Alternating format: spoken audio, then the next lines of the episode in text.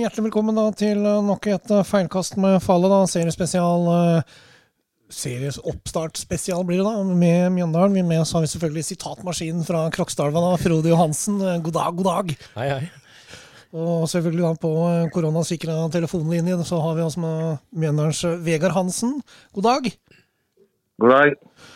Ja, det er jo, ble jo en ekstra uke da for disse Viken-laga, men det må vel kirble litt i beina nå, Vegard? Ja, det drar seg til fram mot seriestart. Sånn er det hvert år. Så vi fikk en uke ekstra, men det nærmer seg likevel. 16. mai, det kommer fort det nå. Det gjør det. Nå er det jo et overgangsvindu. Det er jo, vi kan jo starte med det som kanskje folk syns er mest interessant. Det er jo selvfølgelig avganger og tilganger. Det har jo versert veldig mye om Solholm Johansen og en stopperplass. Er det liksom hvor, stor er sjansen for at Mjøndalen kanskje har en ny stopper da, til seriestart? Den sjansen blir egentlig mindre og mindre for hver dag som går. Uh, Sondre er en av våre viktigste spillere og kanskje nærmer seg en av de beste stopperne i divisjonen, faktisk. Det går så langt. Han utvikla seg veldig på høsten i fjor, har fortsatt det i vinter. og Eh, han er så viktig for oss at eh, de buda som eh, så langt har kommet, det, selv om det er for så vidt ganske høye bud på spillere som er på utgående kontrakt, så, så vurderer vi totalt sett sånne som enda mer verdt.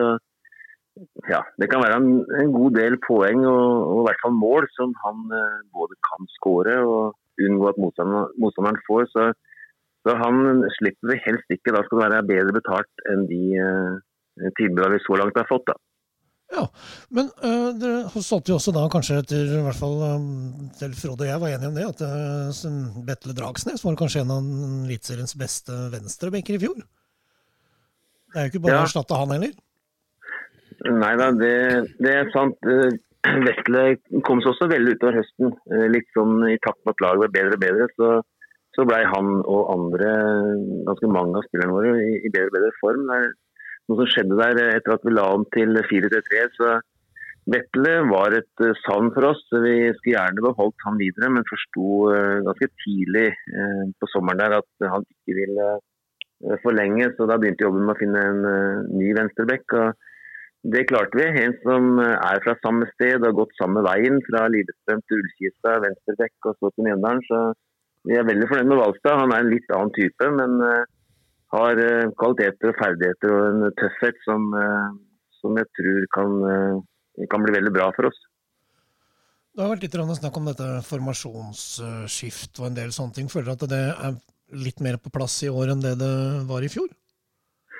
Ja, vi har gjort om egentlig ganske mye. Så i fjor på våren der, så, eller ja, på nyåret der, så, så, tok vi en beslutning som klubb at vi ønska å bruke formasjonsendring som eh, et virkemiddel for å kanskje kunne prøve å vippe noen flere kamper i vår favør. Vi holdt oss som et nødskrik eh, i 19 og håpet kanskje at det skulle hjelpe oss. Og det starta egentlig bra, men så fikk vi en forferdelig periode med alle de tapene. Og da kom det til et punkt hvor vi tenkte at nå, nå må vi få satt en formasjon og spillestil som vi kan jobbe med fast. Og det hjalp oss veldig i litt sånn samråd med spillgruppa. så endte vi opp på 4-3-3. Det passa oss fint. så Vi begynte å jobbe med, med den formasjonen, eh, med en satt spillestil. og eh, med roller og individuell utvikling i de rollene. og det, Alle tall da etter at vi la om på høsten i fjor eh, ble mye bedre. og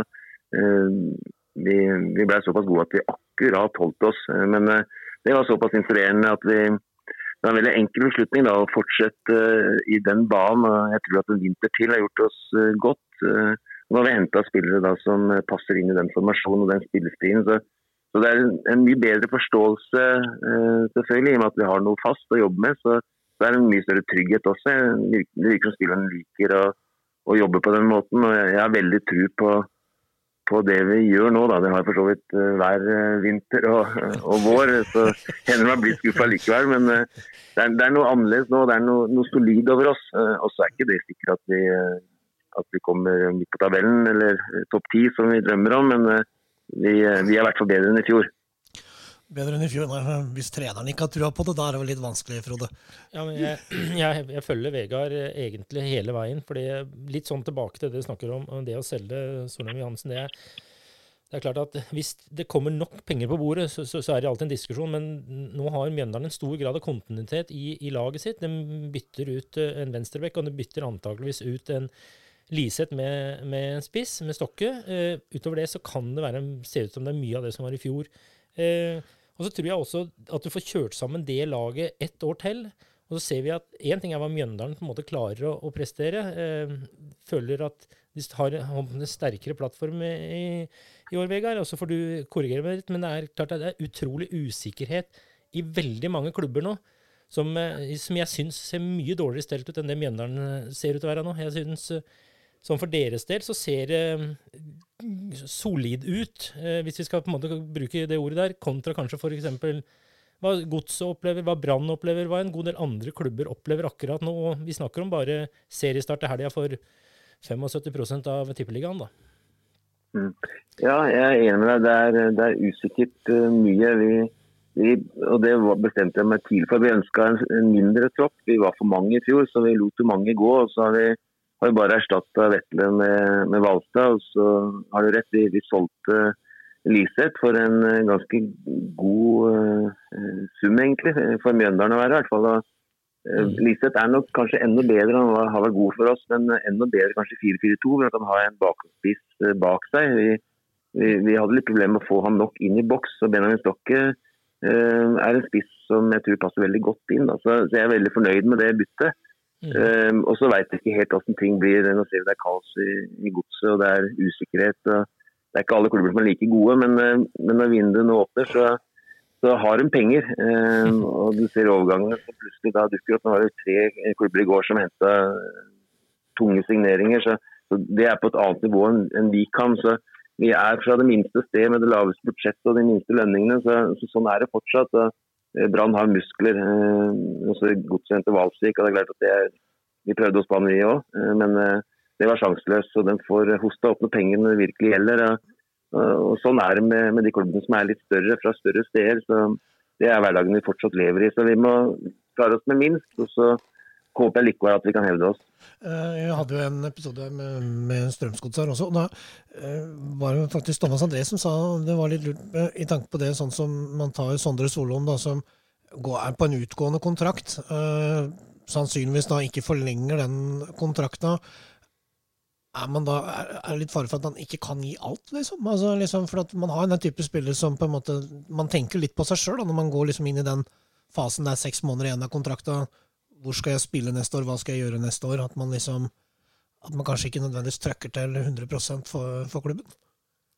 Ja, det, det, tror jeg ikke. Jeg, jeg har ikke spurt om meg eller Frode. Ja, jeg spurte for så vidt begge, men du kan starte først du, Vegard. Ja, nei, jeg, jeg, tror ikke det er noe stor fare for det. Eh, Sondre, da, nå, nå, aksepterer vi kanskje at eh, enten så blir det et salg til sommeren, hvis det ikke dukker opp noe, helt, eh, noe annet nå, eller så går han ut av kontrakt. og det vi vurderer, er at det å hente en spiller på samme nivå, det vil bli eh, eh altfor dyrt. Eh, da får, vi ikke igjen noen penger, og det er usikkerhet også. Vi veit hva vi har, men veit ikke hva vi får. Og, og, de pengene der som eventuelt kommer inn, de, de, er lite hjelp hvis vi skal rykke ned. Så, så, det er vår vurdering. Vi har satt en, en, pris på han, og vi har ikke fått det. og Da, da beholder vi eh, han isteden. Men jeg, jeg, tror ikke det. Eh, hvis han signerer for en annen klubb på, på, sommeren så er han for så vidt sikra for neste år, men eh, alle fotballspillere spiller fotball for å, for å vinne og gjøre det best mulig. og Hvis han ikke har kontraktene, så vil han i hvert fall vise seg fram. Så jeg er ikke noe bekymra for det. Vetle var bedre og bedre utover høsten i fjor. og Dette er fotballspillere som er profesjonelle, det er jobben deres, og de, de har en ære i dette. her. Så, jeg tror at både Vetle var glad i Mjøndalen, jeg er sikker på at Sondre er glad i Mjøndalen, og, de vil vårt beste så lenge de er her. så det, det er en problemstilling jeg ikke ser på som reell i det hele tatt. Nei, jeg, jeg, er enig, og jeg tror også at altså, når det er siste år i kontrakten, så spiller jo altså, Det er jo egentlig det året den skal prestere best. De skal jo nå selge seg da enten inn til videre eksistens i Mjøndalen, eller til en klubb, og kanskje til en klubb som per i dag som er bedre enn de klubbene som er å lukte på.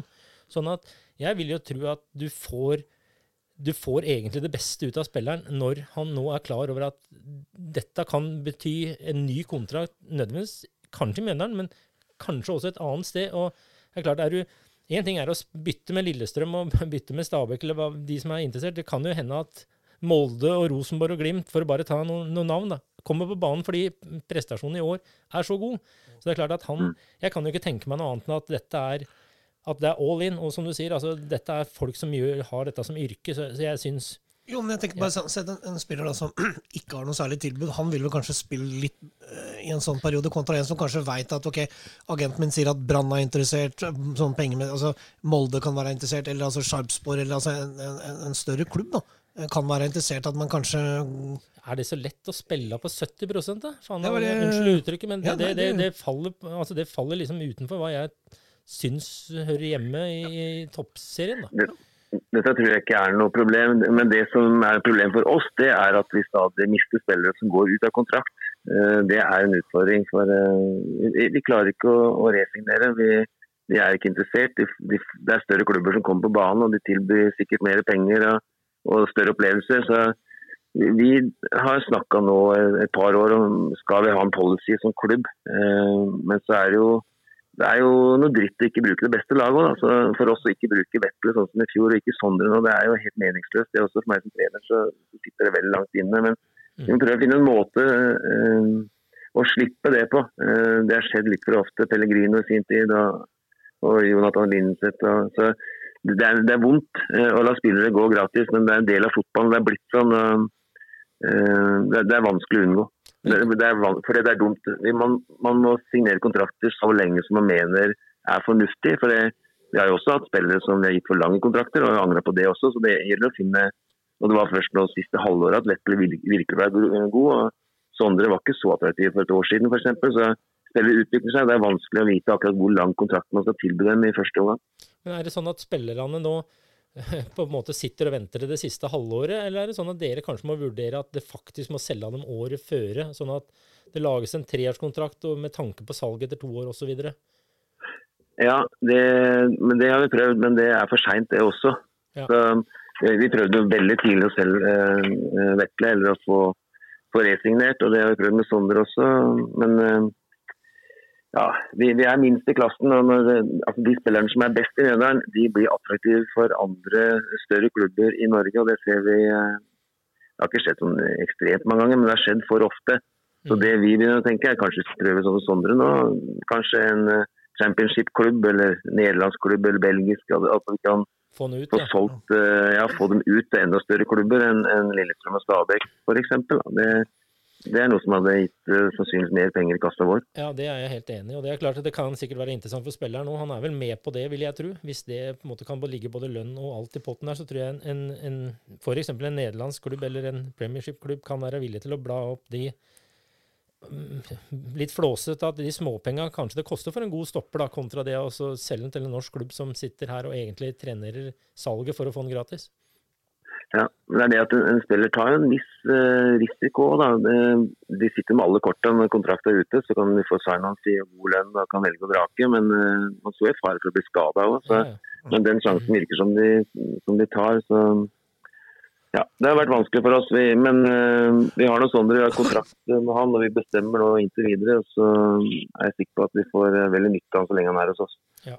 Men uh, man kan spørre hva man verdsatte Sondre til? Nei, jeg har ikke noe lyst til å begynne opp i noe, Det er noe men, men ti millioner, da går den? Da hadde vi solgt den. Ja. Det hadde vi gjort. Fått, Fått med et par andre òg, da. ja. Hadde fått med Vegard på kjøpet. Da hadde vi solgt da. Da hadde du hadde du fått ti millioner, da skulle du fått velge å vrake litt. Det det men eh, det, ser, altså, hvis det går an å bruke noe som mal, så kan du jo se hva Bodø-Glimt har klart eh, på relativt kort tid. Da, hvis vi tenker tre-fire år tilbake. Og nå har den sesongen de hadde i fjor, var vel så Det er nesten lov å si det at den var så eksepsjonell at det går Jeg tviler på om vi kommer til å oppleve den igjen med over 100 scora og den, den der. Men det er muligheter eh, å treffe eh, med noen spillere. Eh, på enkeltvis ikke det at du snakker om 20 millioner, men at vi kan at vi kan få spillere ut da, for litt mer enn 500 000 til en million, det, det kan la også seg gjøre. Ja, og da er det unge spillere som gjelder. Det er eh, altså 25-åringer og eldre, da faller prisen veldig. Så, og For første gang nå så har vi et kull da, med unge spillere som Akademi i år har produsert. og Vi har holdt på Akademi nå i seks-sju år. og Nå ser vi at det bærer frukter for første gang. Det tar litt tid eh, å gå gjennom hele systemet. Så, men den gjengen som har kommet nå, med Syver Skår Eriksen som gjennom i fjor, og, og Skistad som har vært hypa veldig rundt, som er fantastisk, som, som, kommer til å slå gjennom i år. Eh, og det kommer også flere bak der. så eh, det er spillere som vi forventer veldig mye av, både så lenge de er hos oss, men også at det er absolutt noen salgsobjekter. Da gjelder det å ha riktige kontakter også. Vi må, mm. vi må, være litt mer offensive. Kanskje ha noen agenter som jobber litt for oss. For det vi ønsker virkelig å selge dem. Vi, vi, skal ikke sitte og tviholde på gode spillere som er bedre enn eh, Mjøndalen. Si sånn, de, de, som er gode nok til å gå ut, dem ønsker vi lykke til. Og, men da ønsker vi å få selvfølgelig betalt for dem. Så, så Det er en del av forretningsideen, da, som, for det, som, som er viktig for oss for å, for å komme oss videre fra de 37-38 millionene som, som, så langt har vært eh, litt sånn tak for oss. Vi, vi har vanskeligheter med å komme oss videre. Så, så, vi trenger et bein til å stå på økonomisk, og da ser vi på spillersalg som det mest uh, realistiske. Da, da spør jeg i og med at du sitter litt oppi det, og det er litt mer fremmed for oss. Men å signere f.eks. en 19-20-åring som du ser kommer opp som har potensial, eh, kan det være lettere å signere han fordi at han, han legger godvilja til, og så si at du får han på en treårskontrakt da, eh, med Kanskje ikke lønna er ekstremt høy òg. Er det måten å gjøre det på? At dere ser potensial i å få signert dem om litt, og så satse på å få solgt dem innen, innen den kontrakta? Ja, det er akkurat sånn vi gjør det. Så Eh, og Da har vi en policy på at de som går veien gjennom akademiet, som får proffkontrakt, de får minstelønn som er drøyt 4000. Mm. Så Det er en sånn automatikk i det. Eh, vi må betale utdanningskompensasjon og bli enige med tidligere eh, klubber fra det var tolv år til de signerer. Mm. Og Når det da eventuelt går i orden, så er det automatisk da en, en minstelønn. og da, da, har vi treårskontrakt på egentlig alle, vel, tror jeg, som vi har signert nå. så vi begynner å få eh, ganske mange av dem som tar det steget. Og syver da som slår gjennom, da automatisk så vil lønna øke ganske fort. Da, eh, og komme opp på, på, det nivået han fortjener. Så, men inngangsbilletten der, før de har på en måte bevist noe, det er den minstelønna. Og, og så gjør vi alt vi kan for å utvikle dem så de skal bli førstelagsspillere. og Lønna øker, og um, lengden på kontrakten ønsker vi da også å forlenge enda ytterligere. og så håper vi at vi kan få solgt dem. For jeg må jo si at sånn som han Skistad, han syns jeg virker fryktelig spennende. Han var jo eh, Han eh, tok vel et videoer ja. i Konnerud før han signerte for dere i fjor høst, vel? Var det ikke da han eh... Jo, han imponerte. Han kom på sommeren i fjor, og han imponerte fra første trening med eh, forferdelig gode, så gode ferdigheter. Han er eh, kjempegod eh, med ballen. skyter godt med begge bein, så han, han vil skåre mål også. og det er noe som både avslutninger og når man treffer mål, og ikke minst skåremål eller får assist, så er det ting som klubber legger merke til. Så, så, han har alle muligheter. Han kommer til å få spille han kommer til å spille mye. og så håper vi at uh, han unngår skader og noe til. Nå har han en lyskeskade akkurat nå, så han har ikke fått vært med nå. Jeg vet ikke om han blir klar til seriestart, men uh, det er en som kommer til å spille mye utover uh, sesongen. Han kommer til å utmerke seg med en veldig god forståelse, veldig løpskraft Eh, og gode ferdigheter. Som sagt, to gode føtter eh, som man kan skyte med. Ja. Jeg vet, jo, jeg vet jo Både Stian og Harald Ramsfjell var jo alltid på at de mente at det var coaching i verdensklasse som gjorde at han spilte godt på Konnerud, så jeg vet ikke om du kan Jeg må si at jeg, jeg hadde jo tenkt å prøve å hente den til Vestfossen det siste året, men så fikk jeg vel tilbakemelding fra Milje at han ville være i Konnerud, og jeg skjønner at det er forskjell på, på, på Vestfossen og, og, Mjøndalen. Så det er klart at når han fikk muligheten til å gå til Mjøndalen, så Og så syns jeg det Jeg syns jo personlig at det er moro at det er spillere fra lokale lag her som klarer å slå igjennom hos de to uh, eliteserielagene vi har. Sånn at uh, Eh, det er et stort pluss. Det er et stort pluss for dere, Vegard, at dere klarer å få den igjennom. Og så er det mm, honnør til er lov å si til Konnerud, da. At de har avla opp en spiller. Og så slipper vi å liksom Med all respekt for de som kommer eh, utenfra og langveisfra, men det er noe med at er du innafor halvtime fra stadion, så er det Jeg kaller det lokalt lokal spiller, jeg, da. Ja, det er jo vi Syver er jo fra, fra Kongsberg. Og, nei, det er veldig artig. Du har helt rett, Frode. Det, det er, eh, og de klubbene som får uh, utdanningskompensasjon, og som, som har uh, grodd fram, dyrka fram spilleren fra de var unge, de, det virker på meg som de føler en viss stolthet også over det. og Det, det knytter kanskje noen av, av de fra Kongsberg og, og kommer litt til oss også. Kanskje de har lyst til å komme og se kamper. Så det er veldig fint på alle måter. Lokale spillere er, er veldig fint å, å, få fram og gi mulighet. Ja, jeg er enig. Det har litt med identiteten til klubben. og nå er dere flinke med all respekt å si at dere er små og, har et lite budsjett, og, da er det liksom det veien å gå. Og jeg tror også at det, det gjør litt med Er det lov å si med sponsormarkedet òg, at du klarer å få det? Fordi at jeg tror det betyr noe. Du skal ikke undervurdere den betydninga at, at, du henter lokalt, og at du gir lokale gutter sjansen. Det tror jeg alltid er et lite slag på skuldra for dere, et klapp på skuldra, og, og et lite sånn klapp på, på brøstet for, for godt forsøk og godt gjennomført. Ja, det er helt sikkert. Det er noe ekstra med, med de lokale. Må jeg jo si at Jeg hadde jo eh, form for lite tabelltips her. og Jeg skal ikke gå gjennom hele det nå, men jeg har faktisk eh, jeg har satt Mjøndalen på en tiendeplass eh, på, på tipset mitt, eh, Vegard. Eh, kan du da nevne at Godset ble plassert på 14.-plass. Vel å merke at hvis de får Valsvik. Eh, men, men, jeg har litt trua på at det kan kanskje greie den tiendeplassen han Gauseth drev og greie den litt om i fjor. Ja, da hadde jeg vært eh, veldig, veldig fornøyd. Mitt eh, mål og drøm da, det er å slippe den der forferdelige kampen i bånn. Det, det, er slitsomt. og det, Jeg håper vi kan komme oss bort fra det, men det er langt fra sikkert. Eh, får vi tiende, så, så, kommer jeg til å være overlykkelig. Da har vi hatt en god sesong. Så, men det er ikke umulig. Det, jeg tror det blir veldig jevnt. Men det er mange svære klubber. da. Det er store navn. så det skal litt til, men uh, vi har trua vi også. At vi kan uh, komme helt opp på kanskje en tiendeplass. For Dere har jo begynt å bli mer, mer, og mer solide hjemme, samtidig som man kanskje begynner å få litt mer tak på det borte? Ja, det er vanskelig å vinne kamper i Eliteserien. Vi uh, har hatt vanskeligheter med det, men når vi virkelig har mått de to siste åra, så har vi klart det. Nå tror jeg vi skal prøve å kare til oss godt med poeng på sommeren der, for på høsten så har vi en tøffere slutt enn det vi hadde i fjor. Vi, vi klarte oss i fjor med at vi slo Godset vi slo Ålesund, vi slo Start. Eh, fikk de nødvendige poengene. Så nå har vi eh, røffe oppgjør på slutten der, så mm, jeg håper vi kan være solide gjennom sesongen. Så samtidig så hadde vi 13 tap på 15 kamper, som er helt ekstremt katastrofalt helt ræva dårlig.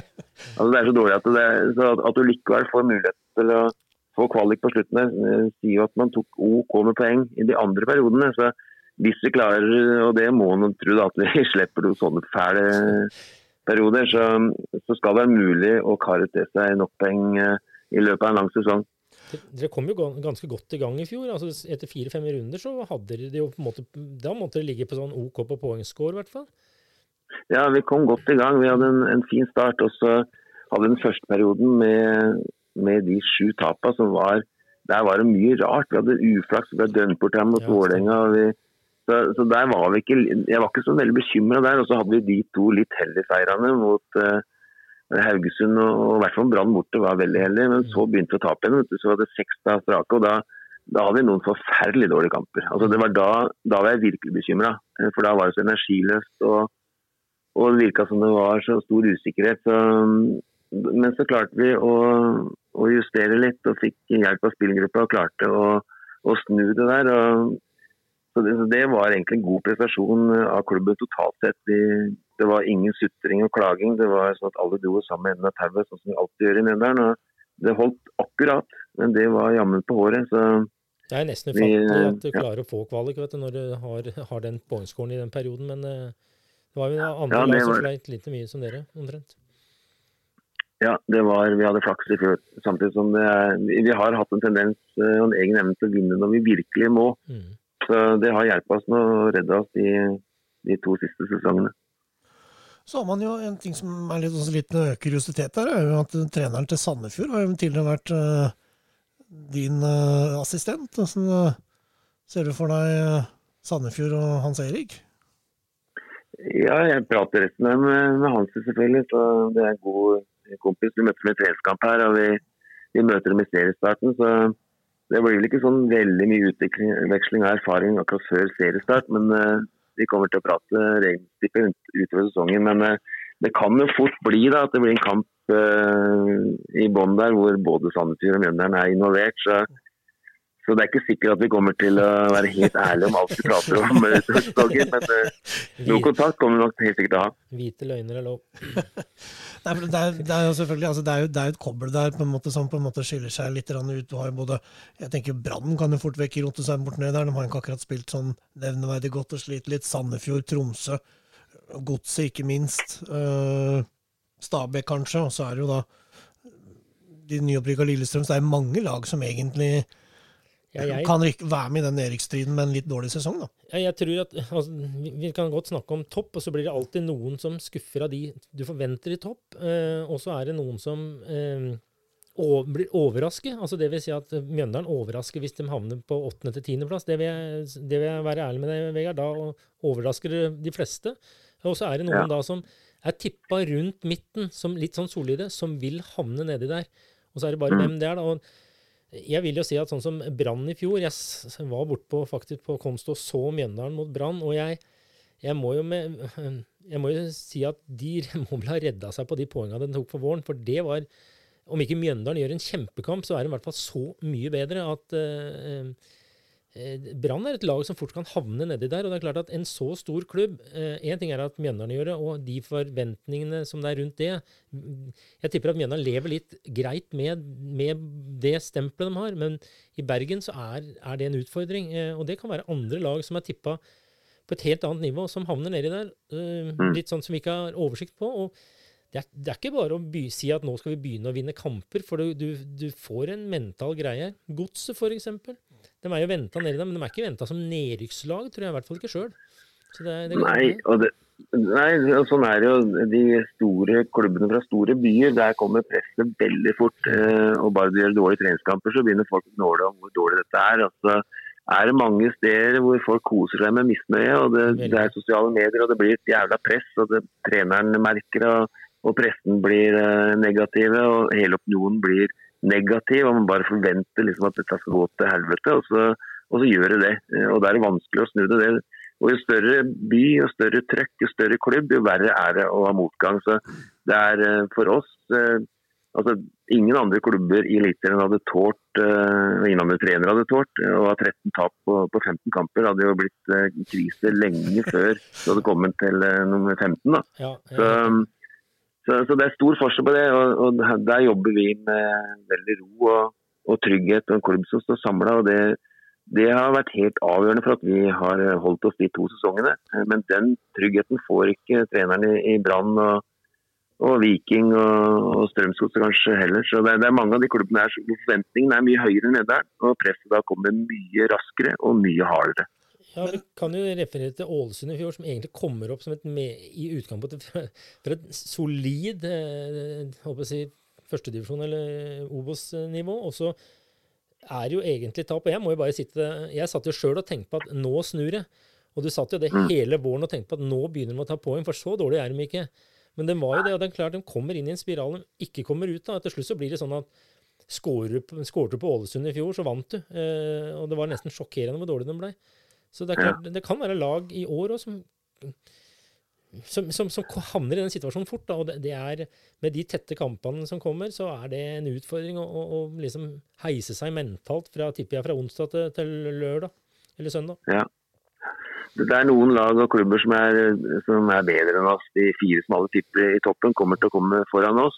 Men bak der ja, Viking har styrka seg nå, men, men, men sånn som Haugesund, og Kristiansund, og, og Stabekk og Troms og Lillestrøm det det, det er ikke store forskjeller fra oss eh, og, og opp dem, for å si det sånn. Da. Det er ikke sikkert at det er noe særlig forskjell i det hele tatt. Så, men den trua må vi ha. Vi må ha trua på det vi driver med. Vi har fått uh, gode resultater og treningskamper. Vi har tidligere vært ganske gode. Hvis vi kan uh, fortsette med det og få en sjøltillit og en trygghet og en sånn litt sånn uh, ja, litt fram med kassa. Vi skal ikke bli pella på nesa i Eliteserien lenger. Så, så tror jeg vi kan hevde oss mot alle disse her. Før så, så har det vært, liksom, det har vært kjempefeiring hver gang vi har vunnet fotballkamp i Eliteserien. Men det kan ikke bli sånn. Det må bli mer enn sånn vane. Ok, vi vant en kamp, og så har vi neste kamp. Vi prøver å vinne den og vinne en to-tre på rad. Mm. Få noen sånne uh, opplevelser hvor vi føler at vi tar nivået, at vi vinner solid, kanskje en, en 2-3-0 i enkelte kamper. At vi er bedre litt enn motstanderen. Det hadde vært veldig deilig å tatt det steget. Ja, jeg, jeg følger deg helt. Og jeg så jo Godset, eller Våler, nei, Mjøndalen Godset i fjor, høstkampen, som dere i utgangspunktet Ja, det var jo sånn på slutten at dere måtte vinne kamper. Egentlig som var jo Godset egentlig avhengig av poeng der òg.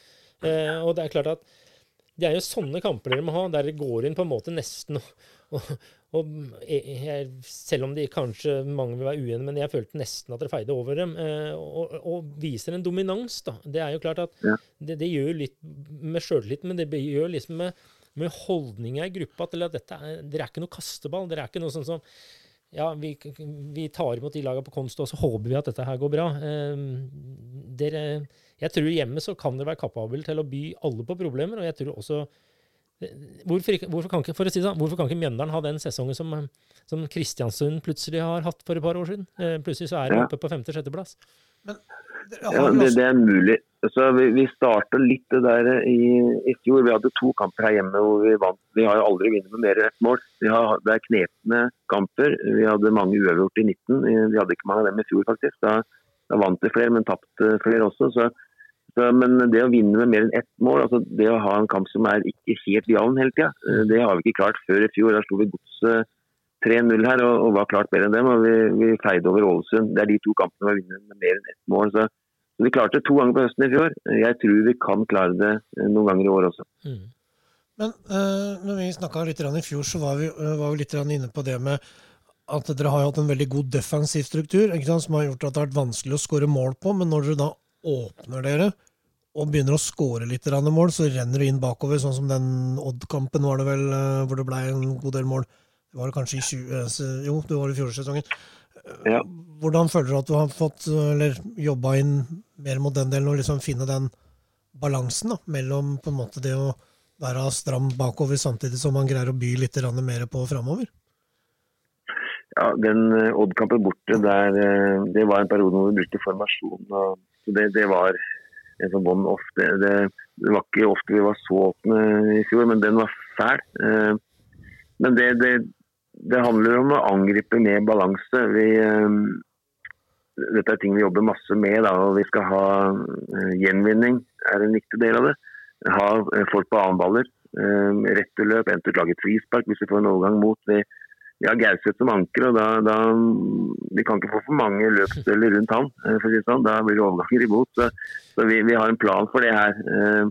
og så er vi mye bedre i presset vårt. Vi låser av på en effektiv måte. Vi har et høyt press, vi har mediumpress, vi har lav blokk. Eh, og dette jobber vi mye med. Og, og du ler godt i egen boks. Eh, vi skåra 26 mål i fjor. da. Eh, hvis du tar de 26 måla og du legger til at du tapte 13 av 15 på sommeren, så er det bare helt uvirkelig at det skal være mulig å holde plassen. Så vi er nødt til å få unngå den rekka med tap, selvfølgelig.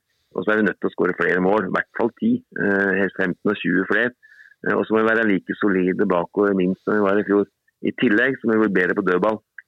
Mm. Vi slapp inn for mye i fjor, og vi skåra på langt nær så mange som vi pleier å gjøre. Eh, og Det er litt, det har vi jobba mer med. Vi har trent, vi har ikke pleid å trene så mye på det. Vi har Jokke som har slått bra, vi har Sonder og andre som har heada ballen i mål. Men det har vi trent mer på i vinter. Når vi skåra på dødball i alle kampene så langt. Og Sondre som ikke skåra i hele tatt uh, i sesongen faktisk i fjor. Uh, han har skåra i tror hver treningskamp så langt. Ja. Så, så, det ser også bedre ut, og det er uh, noen viktige mål å få med seg i dødballmålet. Så har man jo lite Feil å si ankepunkt, for det er jo kanskje det er jo en uh, god spiller for dere og en, og en viktig kaptein, men, men, at man er på en måte, dere har vært veldig avhengig av på en måte Gauseth. da. Altså det er i hvert fall, Man ser statistikken, og sånt, og så er det jo langt bedre med Gauseth på banen enn når han ikke er på banen. Men jeg tenker på liksom med alderen hans, skadesituasjon. Uh, dere jobber kanskje litt aktivt med å kanskje få inn en erstatter, for det er vel kanskje siste sesongen hans sånn mer eller mindre, med tanke på alder? Ja, det har han vel sagt nå også, at dette blir siste året hans. Vi så ut at han måtte klare oss uten Christian denne sesongen her også. Jeg er glad for at han ble med videre. Han er en god fotballspiller. Han er eh, en eh, god leder også. Han er eh, kontroversiell, og det er ikke alle som liker Christian like godt. Han er blitt en viktig støttespiller for meg, en god kaptein, en venn, jeg også si. Så jeg har et veldig godt forhold til Christian. Jeg var lei meg når det så at vi ikke kunne få med videre. og så er jeg glad nå at vi fikk ham med. Eh, både som spiller, han gir oss en, eh, en ro. Det Kristian er virkelig god på, det å ha mot. Han vil aldri stikke seg bort, han vil stikke seg fram. Han vil ta den avgjørende straffa, han vil, eh, vil stå fram der andre blir litt engstelige. Og Det er noe som smitter over, og alle spillerne ville ha han med. eh, Supporterne ville ha han med, sponsorer ville ha han med, og, og vi i klubben ville ha han med. Så, Ja, Så det ordføreren ble- vil jo han det òg, var det ikke hva sa du? Ordføreren vil jo han med oss, og da har jo da Ja, da til og med ordføreren. Ja. Så, så Christian er, har blitt en, en viktig profil, og det å ha profiler også er viktig inn mot sponsorer og alt. Så, så på alle måter så var det bra. eh, Og så gir det oss eh, utfordringer litt, fordi han er en, en spillertype som det ikke er så mange av i toppfotballen. Eh, han har ikke den løpskrafta og ikke farta eh, som gjør at han dekker noe særlig rom. Han vet om motstandere, så vi er nødt til å ta høyde for det. Eh, det er vi ærlige på med Christian. Så, så det gjør at vi må spille på en litt annen måte når Christian spiller, kanskje. Velge litt andre inneløper rundt han og, og demme opp for det han ikke er så god på. Så må vi bruke den roa og ferdigheten og kvaliteten han har med ballen, og forståelsen og, og den tilstedeværelsen er kanskje det, det mest dekkende ordet eh, for Kristians påvirkning da, eh, på laget eh, fra midten der.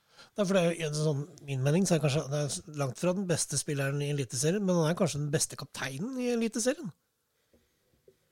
Ja, han er i hvert fall viktig for oss. Han, eh, Medspilleren føler en trygghet ved å ha Kristian på banen. Og, så må vi etter hvert nå klare oss uten Kristian, og det klarte vi veldig dårlig i fjor.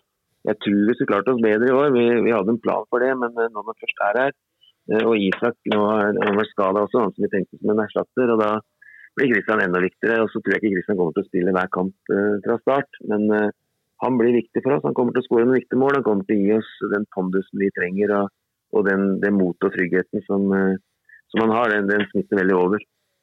Vi kan jo bare gå litt sånn kjapt gjennom lagdelen. Vi kan starte litt si, helt bakerst der med, med keepersituasjonen. Det er vel fortsatt eh, Sosha Makani og um, han portugiseren Vieira, var det det? Nei, fra, eh, Miguel han, er ute av kontrakt, så vi henter han eh, Ida vi, fra, fra Skeid. ah, Så det er keeperparet vårt. eh, Sosha blir førstekeeper. Og, det, og det er grunnen til at jeg er så optimist. Da, fordi vi har hvis jeg ser stallen vår, så, så er det seks-sju stykker av dem som jeg forventer mer av i år enn i fjor. Og Sosha er en av dem. for Han kom tilbake etter en eh, korsbåndsskade og var rusten på våren i fjor. Kom seg ut i sesongen, men ser mye tryggere ut nå. Nå har han den autoriteten og, den arrogansen, eh, tilstedeværelsen hans, eh, han også. Så, så jeg er ganske sikker på at får seg en bedre sesong. God på straffespark også. Det er vel eh, alltid herlig å se Ja. en keeper som redder straffer. Det er ikke, alle er ikke forunt, det. Det jeg liker med Sosha kanskje aller best, er når han går ut i feltet og bare plukker. Og folk bare preller av når han bare tar den ballen som om det var eh, et eple. Så, så, så da, da syns jeg den er fin. Men har den arrogansen oppi alt det der, så er det ikke så lett å gå opp i hodet med han da. Nei.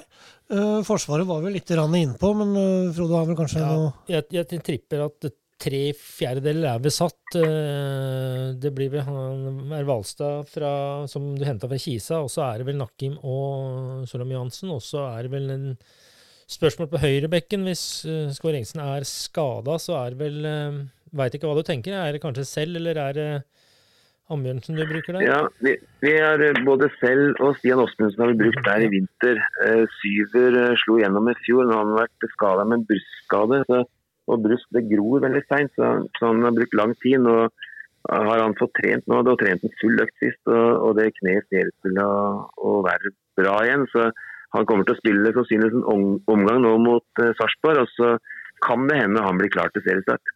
Ja, for det er påtegnet førsteelverspiller, hvis han blir klar. Ja, eh, nå har selv og Stian også vært gode der, så jeg skal ikke ta ut noe lag ennå. Men, men Syver slo gjennom i fjor. Er en ung spiller som i hvert fall satser på. som Så mye kan jeg si da. Ja, ja, jeg følger deg der.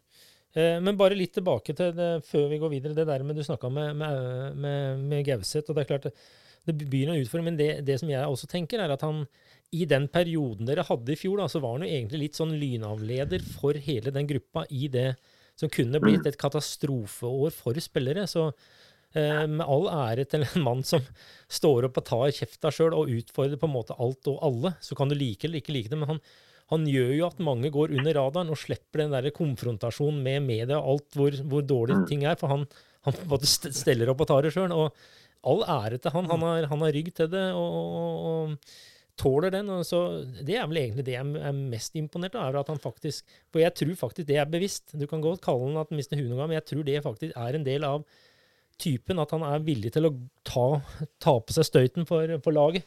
Eh, og det, det, er, det er mange lag som skulle hatt en sånn type. Ja, det kan du godt, det er enig. Det, det kan du godt si. Om, det blir spekulert i om han og jeg har, har planlagt noe sånt av de der stuntene. Så det kan jeg love at vi ikke har. Jeg har aldri vært involvert i, i noe av det der han holdt på med. så Noen ganger så går det for langt, så jeg må ta en prat med ham i ettertid. Men, eh, men uh, han får mye oppmerksomhet. Han, han liker det. Og, og, det kan godt hende at de andre spillerne rundt han syns det er greit at han tar støyten. så det kan godt hende at han gjør det bevisst. Det har jeg ikke snakka med noen heller, faktisk. Nei, nei, uten at jeg veit det, men jeg, tenker i hvert fall som, som en medspiller. Og, og når, du, når, du sier, når, du, refererer til 13 tap av 15 kamper, så veit du at da er da, da, kommer Det er ikke de hyggelige spørsmåla du får da eh, fra pressen eller hvem det, det, er. Og da er det greit at det er en som er, syns det er moro å stå i mikstona og, og, prate om mm. hvor jækla ille det er, og så får du heller på en måte gå i bussen. Eh, og, ja. og, det er egentlig takknemlig å ha en sånn, og så kan folk mene hva de vil eh, om at den mm. kan være både sleivkjefta og ikke ha kontroll. Men eh, det, det, må være deilig for en unggutt å ha, ha, ha, noe sånt noe som er villig til å ta støyten. Da. Ja, nå var ikke Kristian med. Så vidt jeg husker, så spilte han veldig få av de kampene hvor vi tapte så mange. og hadde han spilt de kampene, så er jeg helt sikker på at vi ikke hadde tapt alle. Ja, det det, for Han påvirker både dommer og medspillere og motspillere. Han, han har en innvirkning på fotballkamper som jeg ikke tror jeg har hatt noen spillere her før som har hatt på samme måte. så Han hadde ikke akseptert å tape uh, alle de kampene. og Alle de jevne kampene den første perioden er sju der, de tapa der. Mm. F.eks. Vålerenga hjemme her, uh, hvor dommeren var katastrofe, som alle så. så jeg, jeg tror sånn det, det er et eller annet med Christian som gjør at marginene litt oftere faller på vår side. Og det, det savna vi veldig i den perioden der hvor vi tapte så mye. Jeg skjønner. Så er vi jo litt på midten. Der er det jo litt eh, mer kanskje åpent, men du har vel han Isak Tvum? Tvum? Tvim? Tvum? Uh, Tom, ja. Tom, ja. Uh, Gauseth er vel der. Så har du jo også Stian Sem Osmundsen, om dere kanskje burde trekke han litt bakover. Du har jo liksom litt flere alternativer der, kanskje? Sveen er vel banken? Ja, Sveen og Sveen, selvfølgelig. Ole Amund Sveen. Sveen, ja. Sveen er skadeutsatt. Dessverre mye småstrekke. Nå er han ute og har vært det en periode, men Sveen er en av våre viktigste. Når han er klar, så, så spiller han. Uh, Gauseth er naturlig nå et anker. Uh, Sveen, og så har vi ganske mange som kan spille både på kant uh, og inneløper. Uh, og det F.eks. Tony og, og Martin kan spille begge steder. Også unggutter som, som Frank og Magnus. Ehm, eh, Lars for så vidt også. Så det er ganske mange Det er ikke så kjempeforskjell på det å være innerløper og kanskje en innoverkant. Så, der er det mange som kan spille flere posisjoner, og, det fikk på noen av dem kommer til å gjøre også i løpet av sesongen. Selv om det ikke er helt eh, lokalgutt, så er det i hvert fall mange i Hallingdal som lurer på er dette året til Alfred Skiven? Alfred eh, er jo hos oss. Han har hatt en fin vinter. Han er spiss. Så nå er det litt liten hemmelighet at det er uh, Benjamin Stokkel som er vår uh, første spiss. Han uh, blir drilla, og, og, vi jobber med han for å få han i best mulig form. Og, og finne relasjoner til inneløpere og oppspill og alt dette her. Så, så, han er den som kommer til å spille spiss, for oss, stort sett. Og så har vi to stykker særlig da bak, bak Benjamin, og Alfred er en av dem sammen med, med Ibra. Så Iver er litt annen type. Alfred ganske lik Benjamin, men, eh, og kommer til å få mye spilletid. Han, han har en egen evne Alfred, til å skåre viktige mål når, når det eh, drar seg til på slutten av kamper.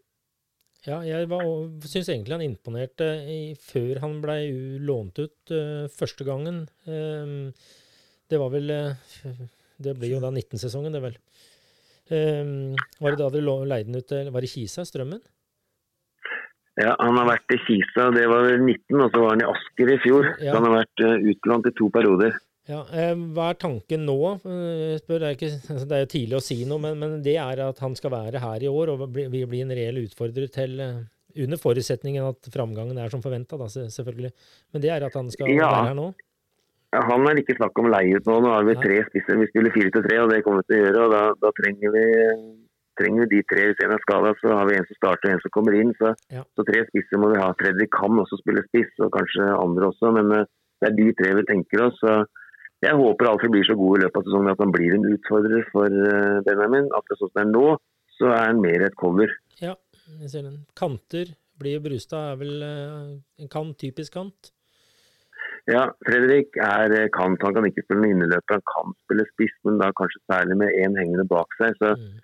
Så han er kant. Han og Lars eh, er vel de to reneste kantene i utgangspunktet. Så, eh, også Fredrik er en av de som har tatt ordentlig grep fra i fjor. Jeg hadde jo en runde og vært litt presset på det også. at vi jeg stiller krav til flere av de etablerte når det gjaldt det å komme seg tilbake i god nok form og, og fit. og Fredrik er virkelig en av de som har tatt tak. Så han, jeg har ikke vært eh, helt fornøyd med formen hans og, bidraget hans. Jeg forventa mer av han. Han har så kraft og fart som må du kunne skape mer vanskeligheter for motstander. og det, det har han ikke alltid gjort, fordi han ikke har orka nok, etter min mening. Så, så når vi ikke skulle eh, hente noen nye spillere, vi har bare erstattet de som vi har mista, og, jeg ville satse på de som var her, få en mindre tropp.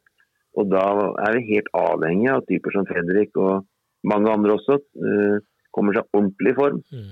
Eh, Det må være et, et krav, et minimum. Eh, Og da er muligheten mye større for å, for å lykkes. Så, så han er en av de som har eh, gått ned ganske mye, det er ikke noe hemmelighet å, si. Og er mye mye bedre på løpstester og, og ser mye bedre ut eh, i kamper. Så Fredrik tror jeg kan få en veldig god sesong. Det er spennende. Så har du jo også han eh, Lars Olden Larsen. da, Han uh, syns jeg var veldig god når den kom. Eh, og så syns jeg Ja. liksom han dovna eller visna litt på, på høstsesongen. Jeg vet ikke om jeg oppfatta det riktig, men eh, Jo da, du har rett. Han var et skup eh, for oss og en veldig god fotballspiller. Og så var han god på våren, og så, og så fikk han en, en formdupp. Og han fikk en litt lite spilletid utover høsten. Da er det vanskelig å få vist seg fram. Det kan godt hende han skulle spilt mer, men han har vi prøvd å bygge opp igjen og snakka mye med han. Og, drilla han veldig i den, den kantjobben. Så Lars har hatt også en veldig god eh, vinter. og kommer til å være mye mye bedre nå når vi tar i gang, eh, enn det han var på høsten i fjor. Da fikk han bidra veldig lite. så Jeg tror at han kommer til å bli vel så god som det han var på våren i fjor.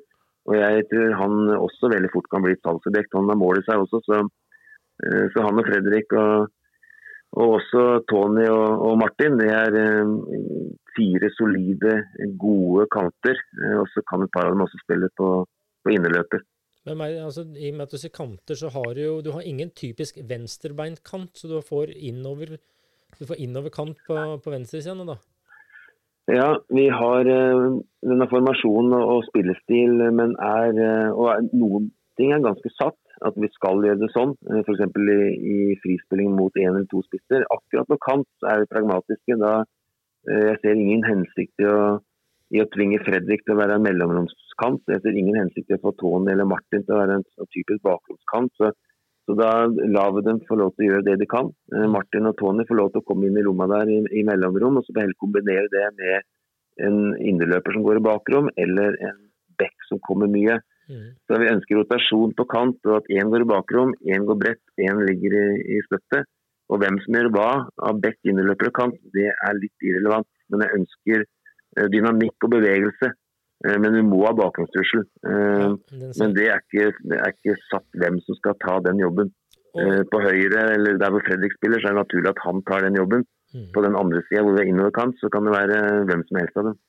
og, og spissen vil du primært ha i boks, ikke ut og jage cornerflagg-løping.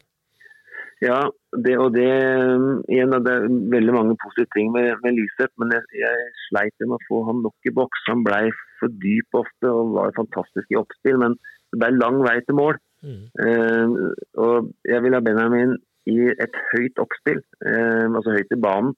Ikke gjennom midtbaneleddet motstanderen, jeg vil ha han i toppleddet helt på topp. Mm. Eh, og gjerne ved et oppstillspunkt. Eh, legge ned støtte ut bredt, og så må vi komme oss inn i boks igjen. Og jeg vil ikke ha han ut noen brei korridor eller ut på sida. Så, så jeg vil ha en spiss som er foran mål, eh, som kan ta innlegg og bruke krafta si både i lufta og avslutte ferdigheten. Han har en fantastisk venstrefot. så han skal være i boks, vi skal inn med motsatt kant, vi skal komme med indreløpere og kanskje også en back. Vi, skal ha flere folk i boks enn i fjor. og All statistikk viser at får du fjerdemann i boks, så er sjansen til å skåre mål mye større enn hvis du bare har tre.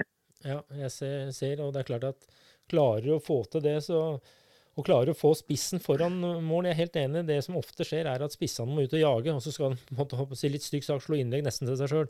Eh, Mm, klarer å få innlegga enten fra bekk, kant eller eventuelt en, en indreløper, så, så kan spissen være foran mål. Og er innlegget godt, så er det egentlig snakk om bare å få et treffpunkt på ballen, og så, så er det farlig med en gang. Ja, vi har vært for dårlige i den fasen her, så det er ting vi jobber masse med. Benjamin har naturlig et ønske om å komme seg inn og skåre mål, og det er et godt utgangspunkt. Ja. Eh, for å snakke litt om sånn eh, oppkjøring. Nå har det vel ikke vært noen forlag som har reist ut. Hvordan syns du oppkjøringa har gått liksom, primært sett på, på norsk jord? Det har gått bra, vil jeg si. Vi, vi er flinke mener, til å omstille oss. og Både i fjor og i år så har vi kommet godt ut av den nedstengninga. Det som vi har vært litt opptatt av, er at uh, det skal være rettferdighet. I fjor så var det likt for alle. I år så, bortsett fra at noen valgte å, å permittere, mens andre ikke. Uh, og vi som valgte å permittere, vi kunne ikke klage over det. Så, så det var nå den, den biten da. I år så har det vært uh, urettferdig. fordi Det er noen klubber som fikk lov til å trene med kontakt, noen dro utenlands, og, og andre fikk ikke lov til å trene på uh, for vår del uh, drøyt fire uker. Så, så, det har vi tatt tak i, og det gjorde at vi fikk den ekstra uka. Men vi brukte de ukene godt. Vi fikk trent individuelt og i grupper, og vi fikk løpt mye og trent styrke, i hvert fall delvis. Så vi kom tilbake og jeg syns det har vært eh, bra. Eh, vi skulle gjerne hatt de fire ukene og, trent relasjoner og, og, fotball, men eh, når det ikke gikk, så, så tror jeg dette her skal gå bra. Jeg skal i hvert fall ikke bruke det som en unnskyldning. Hvis vi ikke slår Sandefjord eller, eller, gjør noe bra på starten, så, så, tror jeg det er andre grunner til det. Vi har fått trent nok og vi har fått trent nok sammen. og vi, vi føler oss godt forberedt. Altså, jeg har ikke noe å klage over, og, og treningskampene har stort sett uh, vært bra. så for vår del så, så jeg føler at vi er på et bra sted nå. Ja, men jeg tenkte liksom sånn de to-tre ukene man pleier å reise til utlandet, altså Spania eller Portugal, for å få litt sol og varme og litt gress under beina, liksom, har man greid å erstatte det godt nok ved å være hjemme? Ja, ja da. Den uka eller ti dagene som man får, eh, er veldig deilig, det. Å komme til Manga eller Marbella som har vært de siste åra. Det, det, er fantastisk, det. Og, og veldig fint både sosialt og på alle måter. Men uh, det verste har vært at vi ikke har fått trent med kontakt. Hadde vi ikke vært eh, hjemme her og trent med kontakt hele tida, så hadde det vært uh, veldig bra. Det er veldig fint å få det avbrekket uh, og komme seg til varmere strøk og, gress, men sånn har ikke gått nå de to siste åra. eller i fjor fikk vi for så vidt reist en tur før det ble nedstengt, men i år så, så var ikke det lov. og Da er det bare å forholde seg til det og gjøre det beste ut av situasjonen som man er. Så det har ikke vi eh, brukt en kalori på. Det var vel egentlig litt lov, for det var bare at man måtte ha det der karantenegreiene når man kom hjem. Men jeg tenker, har man vurdert man noen gang å ta den karantenesmellen, holdt jeg på å si? Nei, det var ikke bare det. Sånn som For Glimt en del så måtte man chartre et fly, man måtte leie et helt hotell. Man måtte ha hotellansatte og bussjåfør, måtte bo på hotellet, kunne ikke gå ut av hotellet. så det var, eh, altså det var hundretusener og millioner som det kosta. Altså, det var aldri noe tema for oss. Vi ble jo oppmoda om ikke å reise utenlands også, så på alle måter så er det totalt uaktuelt for oss. Jeg, jeg, jeg, kan jo, jeg, kan jo, skjønne diskusjonen rundt det med Bodø-Glimt, og så kan jeg også jeg kan se det fra begge sider. i forhold til ting, Men det som for meg blei litt håpløst oppi det, det var jo det at f.eks. Viken stenger ned null kontakt, og så kan Akershus med Vålerenga få lov å trene. Der syns jeg på en måte det ble håpløst. Og vi, vi andre, altså jeg ser fordelen av at Bodø-Glimt kan trene ute og kan spille noen treningskamper, men kunne norske lag få lov å trene med samme forutsetning hjemme her, så hadde, hadde nok den diskusjonen vært litt mindre. og eh, ja, jeg, jeg, tror det hadde, det hadde vi overlevd. Men når det blir sånn differensiering innad i samme ligaen, da, så følte jeg at det blei merkelig her at noen klubber da jeg håper å si nesten det stedet med størst smittetrykk får lov å trene med fullkontakt. Og eh, rundt forbi ellers så er det stengt ned, og så får andre omtrent spille treningskamp her. Det, det, der syns jeg Det ble vel kanskje det som ble det største problemet, Vegard?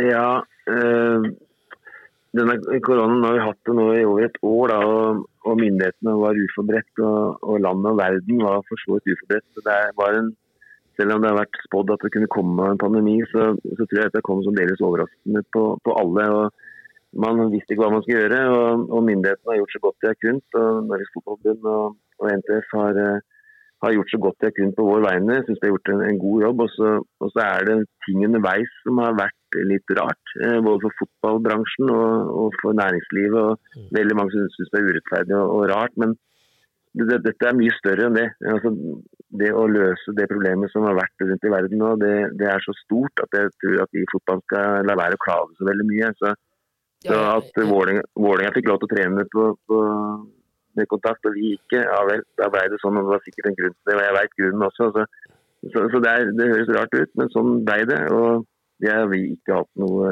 Problem. brukt noen kalorier på. Vi har gjort så godt vi har kunnet. Og så har vi bare vært opptatt av at det skal være rettferdighet. Vi trengte litt ekstra tid på å forberede oss, og det har vi fått. Og nå skal vi være klare. Men, men, er den ekstra uka nok for å kompensere for den måneden egentlig man på en måte ja, jeg, jeg, så strengt tatt nå så hadde vi klart å komme i gang med ny nå. Eh, men en ekstra uke, en ekstra treningskamp, det er litt uh, bedre. Uh, og så møter vi jo også Sandefjord, som også var nedstengt. så dette skal gå bra. Uh, det kan godt hende Sandefjord er bedre enn oss. Da, da, er det ikke noe å klage over i hvert fall at vi har vært nedstengt. For Sandefjord har vært i samme situasjon. Så det skal gå bra. Men bare, bare, litt tilbake til det med, ja, Jeg er helt enig med deg. Jeg følger deg det i forhold til, Hvis du setter liksom idretten opp i perspektiv i forhold til det verden, Vegard, så, så, er vel både du og jeg alle, nesten alle i hvert fall, enige om at det er på en måte, det, det blir liksom det blir det blir litt som å klage over sin syke mor her, fordi at eh, verden står i større problemer om at Tippeligaen trener med sånn og sånn. Jeg er helt enig. Men en helt annen ting. Nå, jeg skal si at Dere spilte jo solid. Dere slo Sandefjord ganske komfortabelt her for ikke så lenge siden. Og første seriekamp. Eh, ser du det som en fordel at dere var såpass mye bedre enn Sandefjord, eller kan det liksom på en måte bli en motivasjon for Sandefjord og en liten utfordring for dere? Ja, det der er Vi har med på sikkert du også, det å, å, spille en treningskamp og slå et lag ganske mye, det er langt ifra matematikk at man får til sammen en seriekamp. Det har vi opplevd begge, at det har vært motsatt. Så det legger jeg veldig lite vekt på. De hadde hele midtbanen sin ute også. Så ja, det, det tror jeg ikke har det, Jeg håper vi kan få til noe av det samme. Jeg håper vi kan vise oss bedre enn Sandefjord også i en seriekamp, men det tar jeg ikke for gitt. i hvert fall. Så, men, men det, som, det, er ikke så viktig for oss. Men det som er viktig, er at vi har sett igjen mye i både den kampen og de andre av det vi trener på. Eh, det er jeg glad for, og det tror jeg vi skal få til eh, i serien også. Men akkurat hvordan det går mot Sandefjord, det, det, er for meg en helt åpen kamp. Og det at vi slo dem 3-0 her i en treningskamp, det legger jeg ikke vekt på i hele tatt. hvert fall. Når du snakker litt om trening i forhold til det at dere har valgt nå en strategi der 4-3-3 er på en måte veien å gå. Eh, hva er det dere på en måte bruker størsteparten av tida til å dyrke? Du snakker om relasjoner litt høyre-venstre. Eh, mm. hva, hva, er det du bruker tid på? Hva er det som har vært den største utfordringa gå fra det dere har gjort, til å på en måte reindyrke? For skal vi være ærlige, så er, er, er det lov å si at Bodø-Glimt var vel egentlig modellen på 4-3-3 i fjor, og hvordan det kan håndteres? Er det liksom i, in den veien dere ønsker å gå? Ja, og det har jeg vært ærlig på. Vi har uh, latt oss inspirere av uh, Glimt. og det du sa i stad, Frode, er jeg helt enig i. Jeg, syns det er tidenes Nå blir jeg kanskje historieløs, da, men i hvert fall nyere tid så er det tidenes prestasjon i norsk fotball. Jeg syns det er fantastisk. Eh, måten de har signert, måten de har trent på, måten de har utvikla seg på. Relasjoner og, og, kombinasjoner av spisskompetanse og kollektive. Altså det, er, det, det, det Glimt gjorde i fjor, det er en drøm av en sesong. Det, det, det tror det vanskeligste gjøres, i hvert fall av en såpass liten klubb. da i forhold til det store, så er det vanskelig å bli så overlegne. Så Det er klart det, er, det vekker nysgjerrighet hos i hvert fall meg som trener. Hvordan er det mulig? Eh, og så var jeg så heldig å, å få Sveen hit eh, på sommeren i fjor. og hatt mange prater med han. Mm. Han har hatt prater med litt liksom oppfølging med folk i Glimt og kommet tilbake til meg. Og, og nå er det ikke sånn at Vi har tatt en blåkopi, for noe av det passer ikke for oss. I hvert fall ikke ennå. Men noe av det har vi, har vi tatt tak i. og det er veldig inspirerende og motiverende å se hva de gjør, både i trening, hva de har vektlagt, eh, hvordan de har jobba, hvordan de har trent, hvordan de har lagt opp hele syklusen. Så, um, mye av det har vi brukt, vi har forandra noe. Um, men det du spurte om, så er det er det offensive grunnspillet mm. som er vanskeligst. Um, vi har en motstander hele tida som prøver å ødelegge for oss selvfølgelig, og demme opp. og Det å bryte gjennom et lag som ligger etablert, det er uh, ikke lett. Uh, da må man ha kvalitet og bevegelse. Man har forutsigbarhet og man må vite hva som skjer til enhver tid. Akkurat det har vi brukt eh, mye tid på. Eh, men også låsepresset vårt, eh, presset generelt. Hvordan vi forsvarer oss i de forskjellige blokkene. Dødballer, overganger, alt har vi vært innom. Men det vi har brukt mest tid på, er det offensive grunnspillet. Ja, det er jo som du sier, er, det er, jo på en måte den vanskeligste delen av det er jo å spille ut et lag som etablerer seg lavt. Som jeg syns mm. Bodø-Glimt var. De var jo gode på gjenvinning òg. De, de, de, var gode, de var liksom gode i alle spillets faser. Eh, ja. Men hva er det som er, er lov å spørre, hva er det som egentlig har overraska deg mest? Og er det noe som ga deg sånn aha-opplevelse i forhold til hva du har tenkt, og hva du fikk servert av f.eks. da Bodø-Glimt? Og tenke fy fader, det er jo selvfølgelig. Eh, fikk du noen sånne tilbakemeldinger? Ja, det var ganske mange ting, egentlig. Det, det var så mye at jeg Men, men så tenker jeg én ja, nei, det, det, var, det var veldig inspirerende. Mye av det visste jeg egentlig fra før, for jeg hadde lest mye om det. og, og de, Glimt har vært åpne på hva de har gjort, så, så vi hadde begynt med ganske mye av det. Men f.eks. hvordan de låser av og bruker såkalt låsepress. Mm. Eh, det har vi eh, tatt tak i og, og gjør eh, tilnærma det samme. Så det er kanskje det som har hjulpet oss mest. Det hjalp oss fort i fjor. Hvordan vi låser av og presser høyt f.eks. på motstanderens femmeter. Mm. Ja. Jeg, jeg, vil jo tro, uten at jeg veit det, så vil jeg tro at spillerne syns det er artig å jobbe med noe nytt som også gir resultater, som du ser en utvikling av.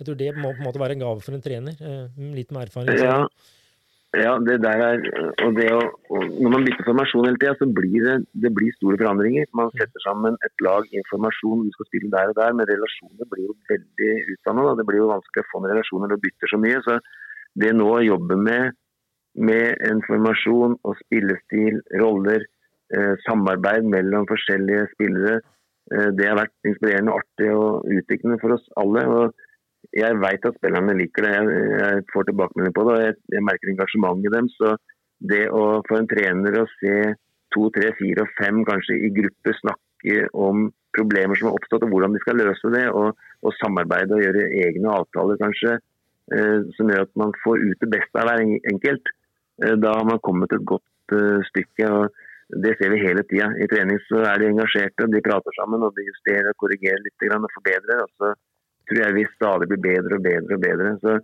kan vi få en god start nå, få gode opplevelser, føle at dette sitter i serien. Vi klarer å, å kanskje være hakket bedre enn Sandefjord, vi klarer oss mot Vålerenga, vi klarer oss mot Viking. Så, så, så, tror jeg vi kan få en veldig god sesong. Jeg tror det er sånn veldig selvforsterkende når vi kommer i gang og ting sitter. Så, så har jeg tro på at dette her kan bli veldig, veldig bra. Ja. Du var jo også mm, i hvert fall omtalt som i hvert fall en som på en måte tilpassa mye av spillestilen også opp mot motstandere. At du liksom var vel, kanskje litt for taktisk kanskje til tid. Er det også noe du toner ned i år da, med den formasjonen, at man står litt mer i det, eller er det liksom litt sånn Ja, det, det der er, det er mer nyansert. Uh, I fjor på våren så gjorde vi det, uh, og det gikk vi ut med. og det og jeg sa det i podkaster, de tok tak i det, eh, sånn som Indre Bane, Joakim Jonsson. Og så blir en ting som man sier kanskje som ikke har vært så kanskje viktig for oss over tid, det blir en sannhet i alle medier, for alle refererer til hverandre. Så plutselig så har, har vi fått stempel på oss at vi gjør det hele tida, har gjort det i mange år. Det var ikke sannheten. Vi, hadde, vi har variert noe mellom 4-4-2 og 4-3, litt avhengig av hva slags materiell vi har hatt. Og vi har vært i en situasjon i Mjøndalen hvor vi har henta spillere med tre, altså tre kriterier. Det er tilgjengelighet, pris og kvalitet. Om det er en innoverkant, en bakromskant eller en, et anker eller inneløper, det har vært litt irrelevant. Vi har henta de spillerne som vi føler er gode nok i, i, i klubben vår i forhold til nivået vi skal spille i. Og så har vi valgt en formasjon da eh, i forhold til det. Eh, så, så Det er måten jeg jobber på i alle år. Eh, og I lange perioder så har det vært 4-4-2, i lange perioder 4-3. Og så var det akkurat på våren i fjor hvor vi håpa at formasjonsendring og det å ta hensyn til motstander, det å låse av et anker f.eks. hos motstander, spille Trebekk-system med enkelte kamper, spille 5-4-1 kanskje. Altså, vi, vi, planla dette her veldig godt, og vi lykkes godt på, på våren. Spillerne syntes det var motiverende. Eh, men det er den eneste gangen vi har gjort det så ekstremt. Eh, så, så det er nok det, det er en sannhet med modifikasjoner, som det heter. og og det er uh, litt overdrevet. Men vi, vi tror jeg og Frode også hadde vel en diskusjon på det her i fjor, når, måte, når du hadde disse seks og sju kampene på rad med tap, at man kanskje etterlyste litt at dere, dere, kanskje måtte tilbake til den basic. Det som på en måte var litt Mjøndalen kanskje da første gang der oppe. med Dere slo inn ballene, kriga etter dem på en måte, og, så, og, og, og jagde de måla. At det, det har blitt litt borte? Ja, det kan godt dødballmålet være i hvert fall borte. Men jeg, tror kulturen og innstillinga og det å gå til kamp for å prøve å vinne, den var der. Men Men og jeg som sagt, syns de periodene var litt forskjellige. Den første perioden så, så var jeg egentlig ikke så veldig bekymra. Vi spilte tidvis god fotball. Vi hadde uflaks, og vi, vi klarte ikke å engang få et uovertidsplass. Så, så det, det, det, spredte seg etter hvert en usikkerhet og, og dårlig sjøltillit sikkert også. Men det gjorde det i hvert fall i de siste seks tapene. Da merka jeg veldig en en nesten motløshet og en dårlig sjøltillit. Det er også selvforsterkende. Når man først begynner å komme inn i en negativ sirkel, så er det vanskelig å komme ut av det. Så, um, men du har sikkert rett, det er ting vi kunne gjort annerledes. Men jeg syns vi tidlig spilte bra de første uh, tapene der. Uh, Vålerenga hjemme var en veldig veldig god fotballkamp fra vår side. Vi, vi spilte stivt rundt, men klarte ikke å få mål. og når vi først skåra, så, så anmeldte dommeren. Så, så, det var spesielle kamper der. Um, men det var nok heller sjøltilliten og litt sånn trua som blei litt borte etter hvert, og, og, som ikke kom tilbake før vi klarte å, å finne flyten i 4-3. Men Har du gjort deg noen tanker om hva som kanskje gjorde at dere på en måte blei bortdømt så mange ganger som dere tilsynelatende blei? da? Eh, liksom, er det tilfeldig, eller er det liksom uflaks, eller er det liksom fordi at dere er den minste klubben fra det minste stedet? Nå er dere en del av Drammen, men så liksom, men er det det som gjør det, eller hva er det som gjorde at liksom, Mjøndalen ble liksom en, kall det en hakkekylling for dommerne? da? Jeg veit ikke om man er seg sjøl nærmest at det er eh, så enkelt. Ja, at det er andre lag også som blir borte. Men vi, vi følte både i 19 og 20 at vi hadde veldig mange kamper som, eh, som ble bortdømt i. og det var jo veldig ofte at dommeren måtte gå ut og beklage en avgjørelse som var gjort mot oss. Det, det var mye oftere det for oss uh, enn for andre klubber. Så så vi, vi var utvilsomt uh, uheldige både 19 og 20. Det er jeg helt sikker på, at norske dommere ikke er korrupte. Det er jeg helt sikker på. De, de gjør så godt de kan. De er ikke alltid like gode, sånn som fotballspillere også er. Men jeg, jeg, var frustrert over enkelte avgjørelser som jeg syntes var veldig veldig rare. Og jeg tror, jeg, jeg tror ikke at det er helt tilfeldig at de minste klubbene opplever mest urettferdighet. Jeg, jeg, tror det ligger noe ubevisst der. Eh, som gjør at, eh, at en jevn, tett kamp med en straffesituasjon litt oftere kanskje går mot de små. Eh, jeg har i hvert fall inntrykk av det. Men at det er bevisst, nei, det tror jeg ikke. Nei, jeg følger og jeg kan jo referere til den Vålerenga-kampen. var jo jeg skal ikke bruke ordet skandale, men det, det, det, må jo følt sånn etterpå at det var så urettferdig som det omtrent går an å få det. Og det er klart at jeg er enig med at du blir med erfaring selv, og du blir deg sjøl nærmest i forhold til dommerne. Og så kan vi alltid si at de andre opplever også saker underveis. Men det er klart at eh, det blir, det blir litt sånn sjølforsterkende når du ligger der og er avhengig av poeng, og du føler liksom at de sjansene du får, eh, blir tatt bort av dommeren, eller at du ikke får ting, får et straffespark du ikke skulle hatt, da. Eller at det er en situasjoner som motstanderen får et billig frispark eller en straffe. Så, så klart at det, det, det, det føles opprivende. Og i, når du da ligger og kjemper for hvert jækla poeng, så blir dette bare vondt. vet du. Det, det, og ikke, du møter jo ikke noe forstå, altså, det hjelper jo for så vidt ikke så mye om dommeren går ut og beklager etterpå. Du får liksom ikke gjort noe mer med at det var OK, hyggelig at du innrømmer det, men det hjelper liksom ikke Mjøndalen i den situasjonen her. Da. Det er, og jeg, jeg, jeg følger at det kan, være, det kan nok føles litt urettferdig for enkelte, som f.eks. Altså, Rosenborg får alltid straffe på Lerkendal. Det, det, er også Men er det ikke sånn at Gode lag må jo også ha litt flaks. Da. Så ser at både Når du er i døtten, så er det lettere. Du får den stolpen inn, du får det straffesparket, du får det frisparket. Et lag som får stolpe ut, skyter to meter over, får også den straffa imot.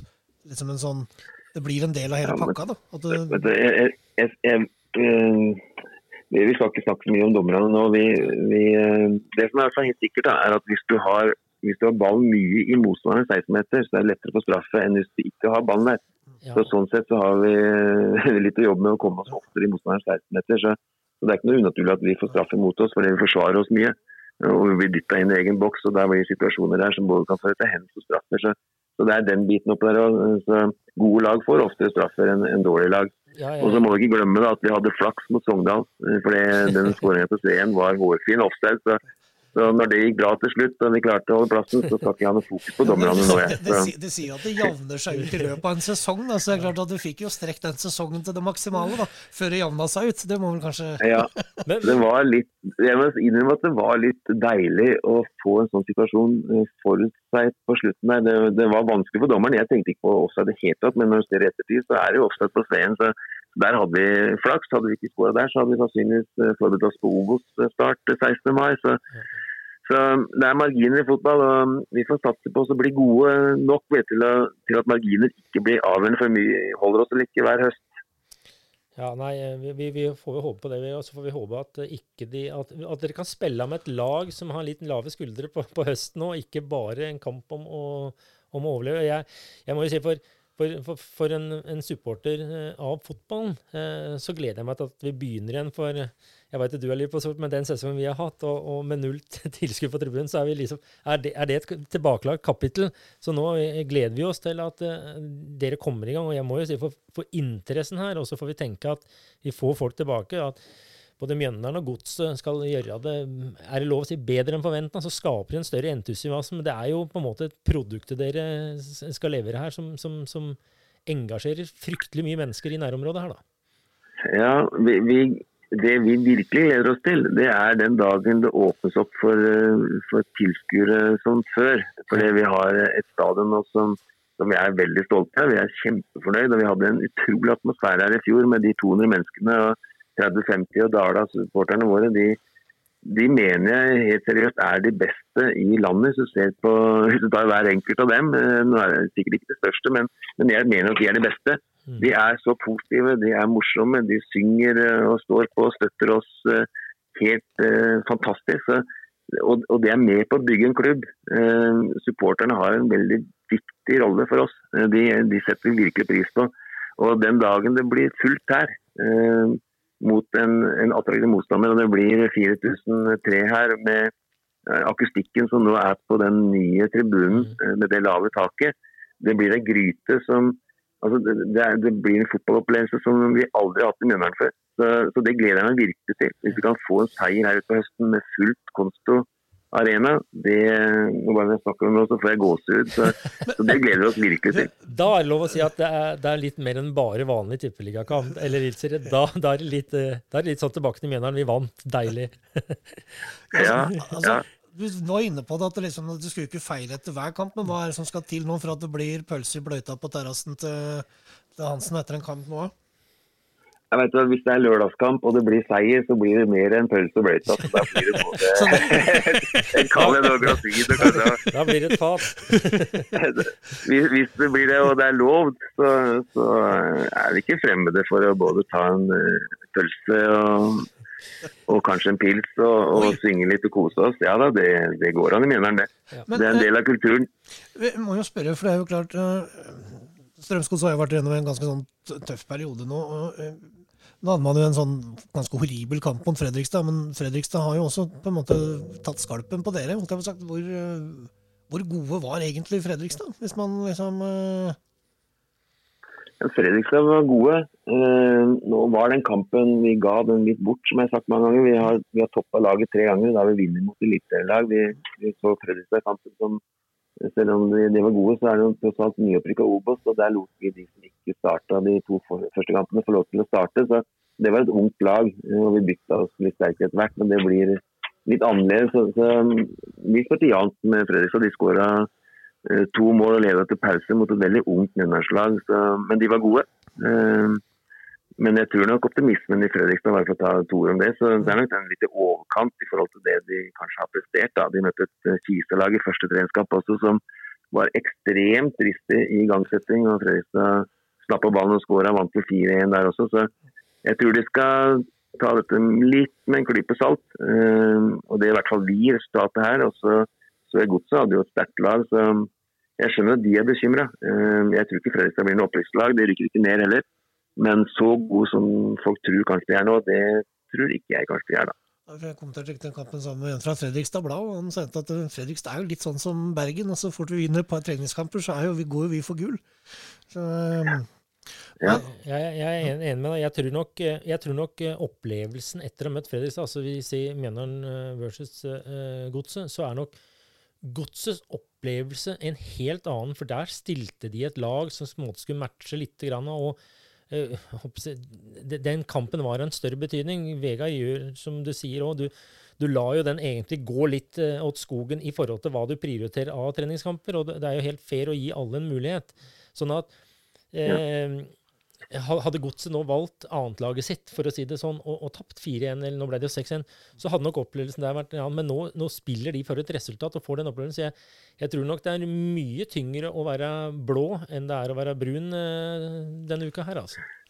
Ja, Det tapet vårt mot Fredrikstad, det trakk jeg på skuldrene over. Det, var, eh, det betydde egentlig svært lite. Jeg skulle ønske at de unge fikk en bedre opplevelse og, og, kanskje kunne vinne til og med, men uh, de fikk mye spilletid. og det var en del av en planlagt oppkjøring for oss. Så har vi tenkt å toppe laget mot Sarpsborg, som vi delvis gjorde mot Lillestrøm. Og så håper jeg på en god opplevelse nå siste treningskamp. Og så er det Sandefjord 16. mai. Tøft å begynne på nasjonaldagen på fotballen, rett på. Men det er kanskje ikke så mye å si. Nå er det vel ikke tilskuere der nede. Det blir vel ikke åpna for det blir jo ikke åpna fullt, men det hadde jo vært hyggelig kanskje om man åpna for en 200-300 mennesker på hver langside. Det hadde jo hjulpet, I hvert fall som på Konsto så hadde jo det hjelpa betraktelig. Ja, det hjelper veldig. I hvert fall hos oss. Ja. Ja. Vi får vel nesten eh, runda litt, men da kan vi konkludere med at uh, tiendeplass på, på Mjøndalen og ti millioner for Lise, da, da, blir det, da, blir det, fest i brakka. da, blir det, da blir det pølse på terrassen, Hansen. Hanse. da er det bare å komme. Ja. Strålende. Da får du ha en god kveld videre. Lykke til med sesongen, så prates vi helt sikkert i, i løpet av sesongen, Vegard. Takk for det. Lykke til. Hei. Takk. Ha det. Hei.